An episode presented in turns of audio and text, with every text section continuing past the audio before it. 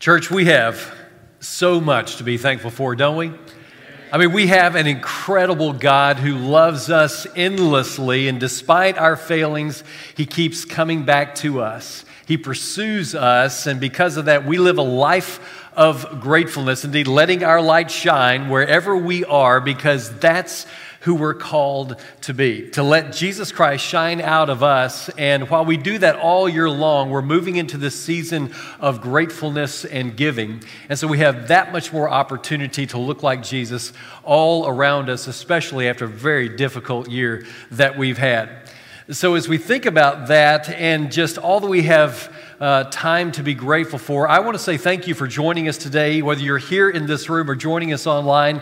I know that God is doing incredible things in your life, that the Holy Spirit is moving inside of you and causing you to do some incredible things to lift up His name for glory, for honor, for respect, for all the things that we're called to do to shine into this dark world, to let Jesus be known.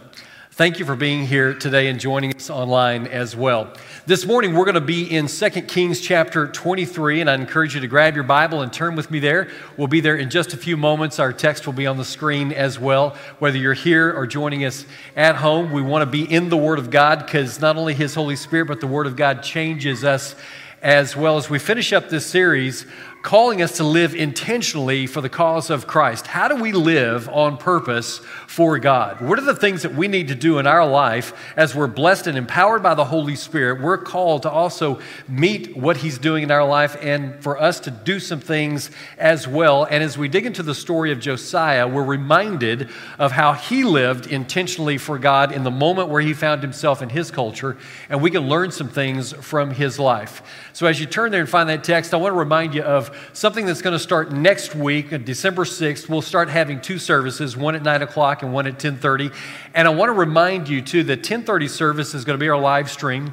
It'll also be the service where we'll offer kids classes uh, in our kids wing area. And let me give you a food, uh, a little nugget for thought, if you will, just to think about. If you don't have kids, I want to encourage you to come to the 9 o'clock service because it frees up space for families to come to our second service so their kids can go to our class time together. And so uh, think about that as uh, you invite people either to the physical location here at Crosspoint or joining us online at, uh, on our website. It'd be a great opportunity to reach out to those folks who are looking for little hope.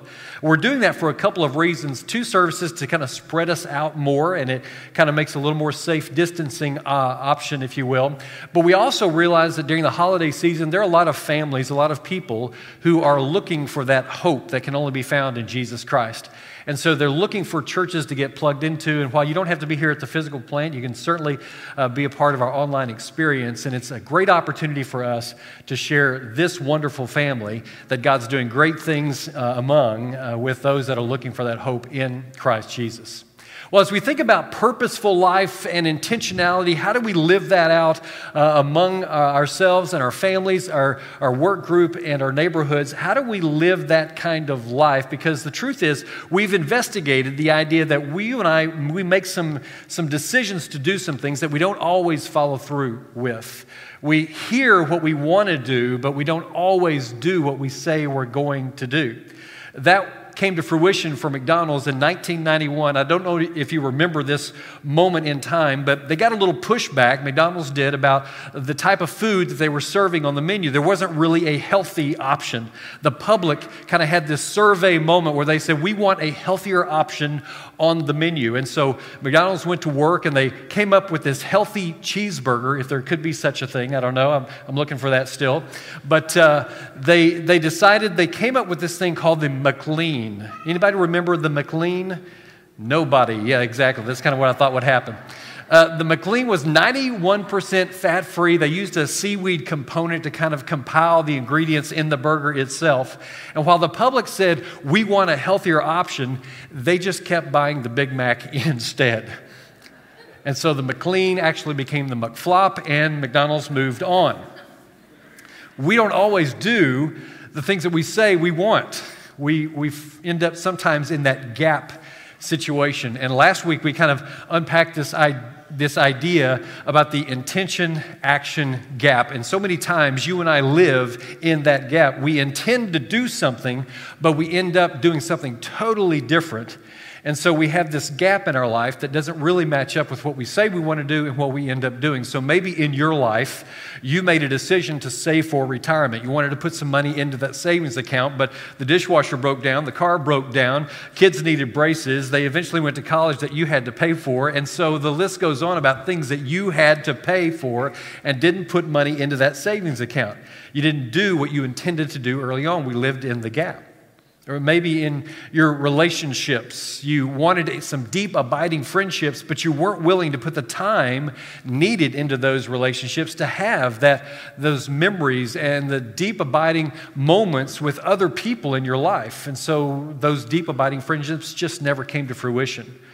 Maybe in your spiritual walk, you wanted to be a more mature Christian, living Christ out in your life every single day, but you knew that was going to take you being in the Word of God, you having a consistent prayer life, maybe being a part of a small group, being involved in ministry in some way or fashion. But along the way, uh, the soccer games came up, you brought work home, you had different things going on in your life, and those things just never happened. And so your deep spiritual, mature faith hasn't come to fruition either. And so we take a look at this life of King Josiah and discover how he lived life for God. What are the things that happened in his life to make him incredibly purposeful and intentional to live life for God? And in our life, we look at his to discover how we're called to live that way too. Now, Josiah lived about 604 BC before Christ, and so he lived in a different culture than we did. We do, but we can learn from his life experience. What are the things that he did in his own life to put him on that path? Because you, if you read the story in 2 Kings beginning uh, 21, chapter 21, it says that Josiah, as he focused on God, never looked to the left or the right. He simply was focused on who God wanted him to be in his life. And at the very end of his life, in chapter 23, it said that there had never been a king like Josiah in Judah before him or after him. He was a man after God's own heart. I don't know about you, but that's the kind of legacy that I would like to leave for my kids and my family, wouldn't you? I want to be a person who is known for staying focused on Jesus Christ, fully living for Him, leaning into the life that only Jesus can really give me in the moment. We want to be transformed into that kind of person. And then last week, as we read through chapter 22, the things that Josiah was implementing and how he was discovering the Word of God, and it was read over him, and it was a transformative moment for him to recognize he wasn't living how God was calling him to live. And so he lived a repentant life. He had a responsive heart in the process. He humbled himself and outwardly showed that he was a different person than he was before. And so we learned that that is part of the process of how he moved more toward looking like God had called him to live. And it seems at times that you and I have really good intention, but then when we don't get to fulfilling that good intention, we, we kind of pretend like it's okay, even though we really haven't done anything or accomplished anything. And it's interesting how in our own life we kind of forgive our own selves, but I look at, at other people and I, I kind of point fingers and kind of place judgment calls on those folks. And in psychology, that's called the fundamental attribution error. And here, here's how it works I hold you accountable, but I let myself off the hook. So in your own life, you may have. Um, circumstances, you may have family matters, you may have health issues, you may have work issues, different things going on that, that are getting in the way of you accomplishing who you want to be in Christ.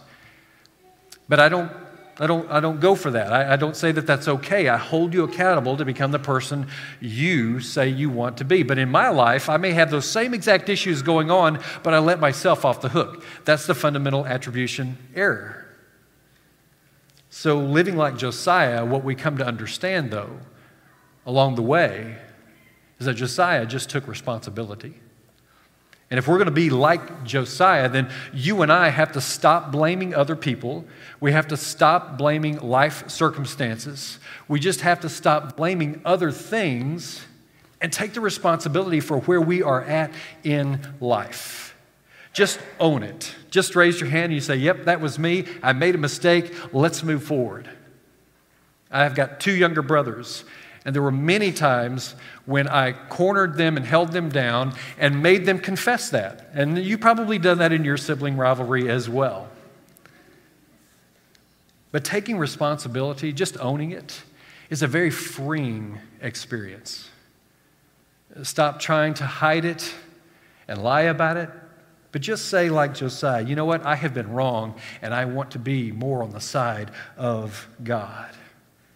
And if you're like me, you don't like to hurt too often either. And so when you find out that you've done some wrong, you don't want to stay there. You just kind of want to move forward in your story. And so many times that has been the case for me. Instead of first repenting and realizing where I'm at and taking that ownership, don't allow myself to be broken first for moving on to become the person God's really called me to be. And so last week we left off in chapter 22 of Second, uh, Second Kings, where we discovered Josiah has been praying for real change, not only in himself, but in the nation that he rules as well. He's praying for God's Spirit to envelop them and change the people who they are.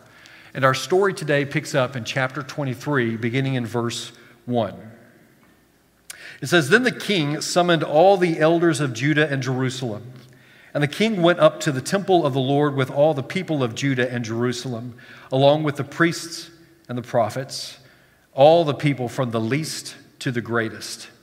There the king read to them the entire book of the covenant that had been found in the Lord's temple. And the king took his place of authority beside the pillar and renewed the covenant of the Lord's presence. He pledged to obey the Lord by keeping all his commandments, laws, and decrees with all of his heart and soul. In this way, he confirmed all the terms of the covenant that were written in the scroll, and all the people pledged themselves to the covenant. Josiah is outwardly recognizing they have been wrong as a people and they want to move to being right in the eyes of God. And so he gets up in front of his people and he reads the book of the law to all that are gathered there. And it makes a difference in Josiah's life and in the people's life. And in our life, too, we have to understand the power of God's word and read it for ourselves. Church, do you believe there is power in God's Word? It has the ability to change who we are, to transform us into the people God's called us to be. Now, you expect me to say that because I'm the preacher. Get your Bible out, read your Bible, be in your Bible every single day. But have you tried it? You, and I, we crack open God's Word every Sunday morning. We dig into the depths of the knowledge that He gives to us through His Word. But do you do it the other six days of the week? Is it that important to you? Is it the fuel that kind of moves you through your day? You see, we find that Josiah had profound respect for the Word of God, for what God had said. And they discovered that book of the law in the temple and they read it. And Josiah, after hearing the word of the God, he doesn't say, Well, that was really written a long time ago. It's a little outdated for what we're doing here in our very modern age in 604 BC. It's a little irrelevant for, for what's going on around us. He doesn't say, Well, you know, our culture has changed since really this was written. No, he looks at culture through God's word and he asks where there is alignment and misalignment. He wants God's word to form how they live every single day. Now, I've read ahead of the story a little bit. Uh, Josiah eventually dies, and uh, his son Jehoiakim takes the throne. But they have different positions on where the Word of God stands in their life. Once the word of God is read, it says that Josiah followed God with all of his heart and soul, but his son did not. God had no place in the life of Jehoiakim. If you read in Jeremiah chapter 36, we won't go there this morning, but during Jehoiakim's reign, when the word of the Lord is read, something different happens. Do you remember what happened when Josiah heard the word read over him? He tore his clothes and he wept. An immediate transformation began in Josiah's life. Not so with his son. Jehoiakim stops the word of the Lord being read to him because it's an indictment on his own life. He actually takes the word of the Lord, the text says he cuts it into pieces and he throws it into the fire. He has no place for God and God's word in his own life. How many readers do we have in here? Raise your hand if you enjoy reading. Uh, it could be the Bible, could be any book, anything at all. Yeah, I, am a, an avid reader as well. And of course, read a lot of different books, a lot of different blogs, different things like that, but also the Word of God. And it becomes familiar to me at times. And there are moments when I can kind of glaze over a story that I feel like I've read several times, and I don't really stop and sink into the story and let it just kind of wash over me anew every single time. If I'm not careful, it's easy to get distracted. In church, there's so much vying for our attention in our life. So much can distract us from being a part of what God has to say to us every single day of our life. We're called to be in His Word and let it just wash over us and make us new. Yep, all the different things, the shiny things of life, kind of pull us away at times from that very idea. Some of you might remember a few weeks ago, we had staff on stage on a Sunday night, and we were talking about uh, the documentary, The Social Dilemma. Uh, how many of you have seen The Social Dilemma? Raise your hand if you've seen that. Some of us in here. If you haven't seen it, it's a Netflix documentary. I'd encourage you to look at it. It's a, a great unpacking of what our cell phones and the social apps that are on our phones are doing to us and how they're kind of controlling us. And it's, it's a little bit shocking. And if you haven't looked at that, I would encourage you to do that. But we must become disciplined like Josiah to really elevate the Word of God and His plan for you in your life. Where there's no distraction, moving away, getting sidetracked from what God's called us to do in our own life. If we're going to be like Josiah, it's going to require some change on your part and mine. It's going to require us to do some different things in our life and be a little more disciplined, knowing that the Word of God can actually change us. But the other thing that we see that happens in Josiah's life is Josiah goes public with his conviction and his commitment to who God is in his life. And if you've been living in that gap, if you said, Yeah, I want to be this person, but end up doing something totally different, we live in that gap. And sometimes that gap is called the fence. You've heard that phrase before I'm on the fence on this particular matter, whatever that might be. Church, let me tell you something Satan owns the fence. And it's time for you and I to choose God in our life. Now, Josiah is a king, and he's standing in front of a nation telling them, This is what we're going to do. And the nation answers back, We're in agreement. We're with you. We're going to follow you. Now, to my knowledge, no one in here is a king. Now, I have seen a little ad where you can own a little piece of land in Scotland and become a lord yourself. That's kind of interesting. Maybe you want to check into that this holiday season. I don't know. But most of us are not monarchy, so we don't control people and tell them what they are or are not going to do. So maybe in your own life, your particular place where you might have a voice, where you can voice your conviction and your commitment, is in the workplace. Now, I'm not advocating that you go out and buy a megaphone and begin preaching on your break. You could do that if you wanted to, but that's not what I, what I want you to know is in your workplace, you can become the light that God wants you to be. The way you treat people, the kind of language you use, the kind of ethics that you bring to the business table, the kind of person that you are in the workplace can let people know the kind of person that you're convicted and committed to be in Christ Jesus. Maybe it's in your friend group. Maybe, maybe your friend group, you, you just really haven't held each other accountable. And maybe it's a, moment in time for you to say, hey, as a group of guys, as a group of women, let's begin serving other people like Jesus served. Let's find ways where we can be a part of the community that we're involved in, but yet shine like Jesus. We want to serve. There's a group of older retired guys that uh, they call themselves the chairman right here at Crosspoint. And we've missed you dearly uh, this year. Uh, they are here in this room setting up every Sunday morning, getting it ready for uh, our Sunday time together. They've been absent this year, of course, because of COVID. But they are a group of guys, a friend group, that have made a decision to shine like Jesus Christ. Not only do they serve, but they set money aside to help people in need. And they get together and they talk about who might be in need over cake and pie and coffee or whatever that might be. And they help a lot of people along the way. But that's an example of what I'm talking about a group of your friends making a difference for the cause of Christ. Maybe it's in your family. And maybe you haven't been the parent or the spouse that God's really called you to be. And it's your moment to say, no, this is who we're going to be as, as a people in this house, as a family.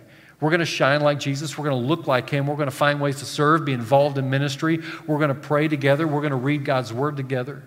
We're going to move forward looking like Jesus all along the way. There's a lot of great ministry to be involved in here at Crosspoint, maybe the congregation, if you're watching online, where, where you attend.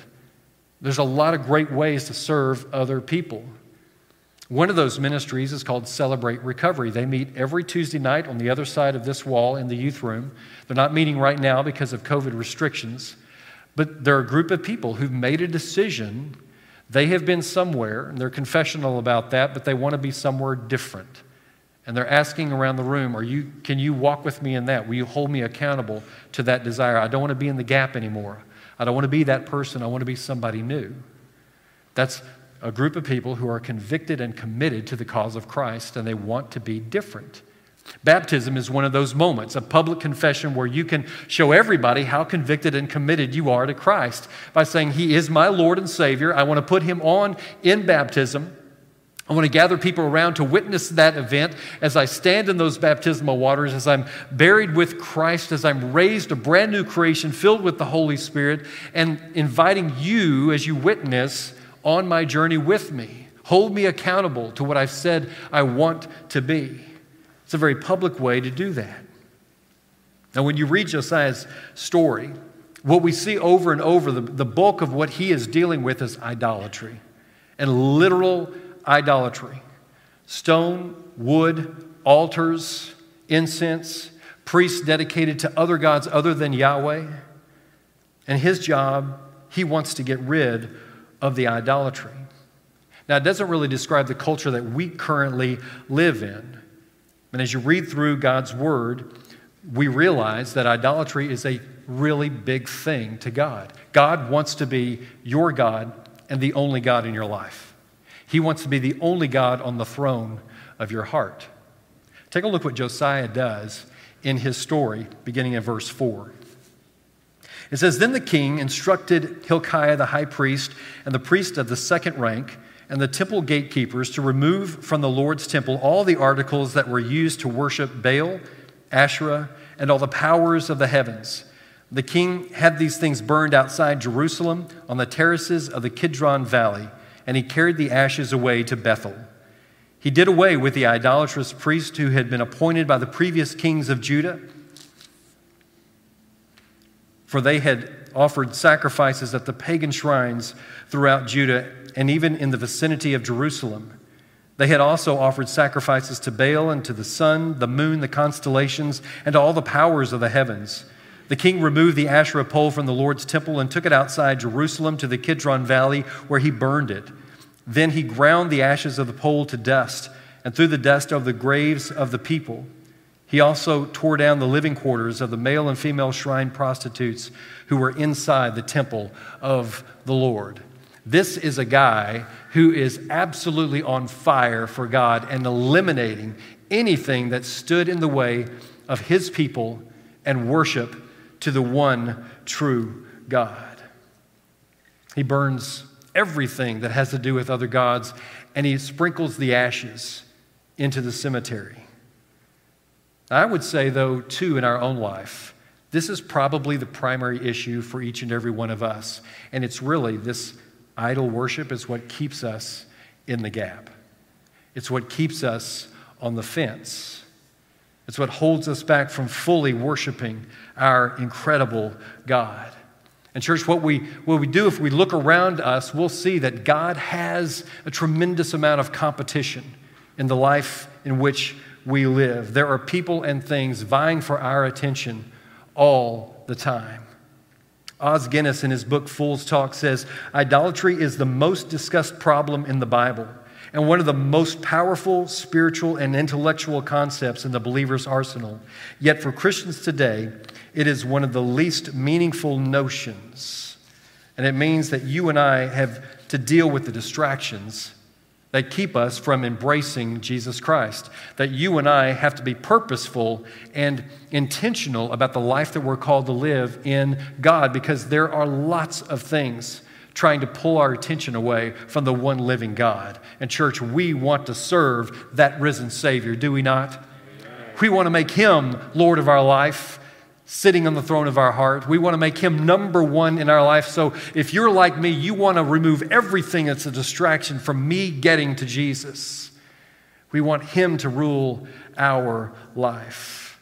And sometimes those distractions can be quite innocent. I remember when we were working at the Stillwater Church and we were talking to a church in the Kansas City area about coming and doing youth ministry at the congregation there. Our boys were going into junior high, and Robin and I were literally back and forth. Do we go? Do we not go? We felt called there, but we were worried about our boys, scared about our boys, what they might get into, what the big city life was going to be like for them versus the, the small town that we lived in. And so I began asking some of my mentors and people that were in my life. And eventually I got around to asking one of my uh, well known professors at ACU. I said, Charles, what do you think about this situation?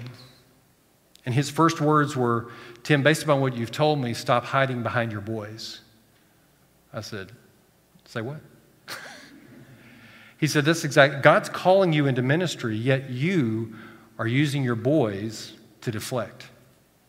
Go serve where He's called you. Robert and I talked about that. We were convicted, and so eventually we went to Kansas City. But there are innocent things in our lives that can prohibit us from doing what God's called us to do. I like comfort. Raise your hand if you like to be comfortable here in Texas. Yeah. AC during the summertime, all those good things. Sure. I like to be comfortable. And so sometimes I don't get off the couch because I'd prefer to be comfortable rather than doing what God has called me to do.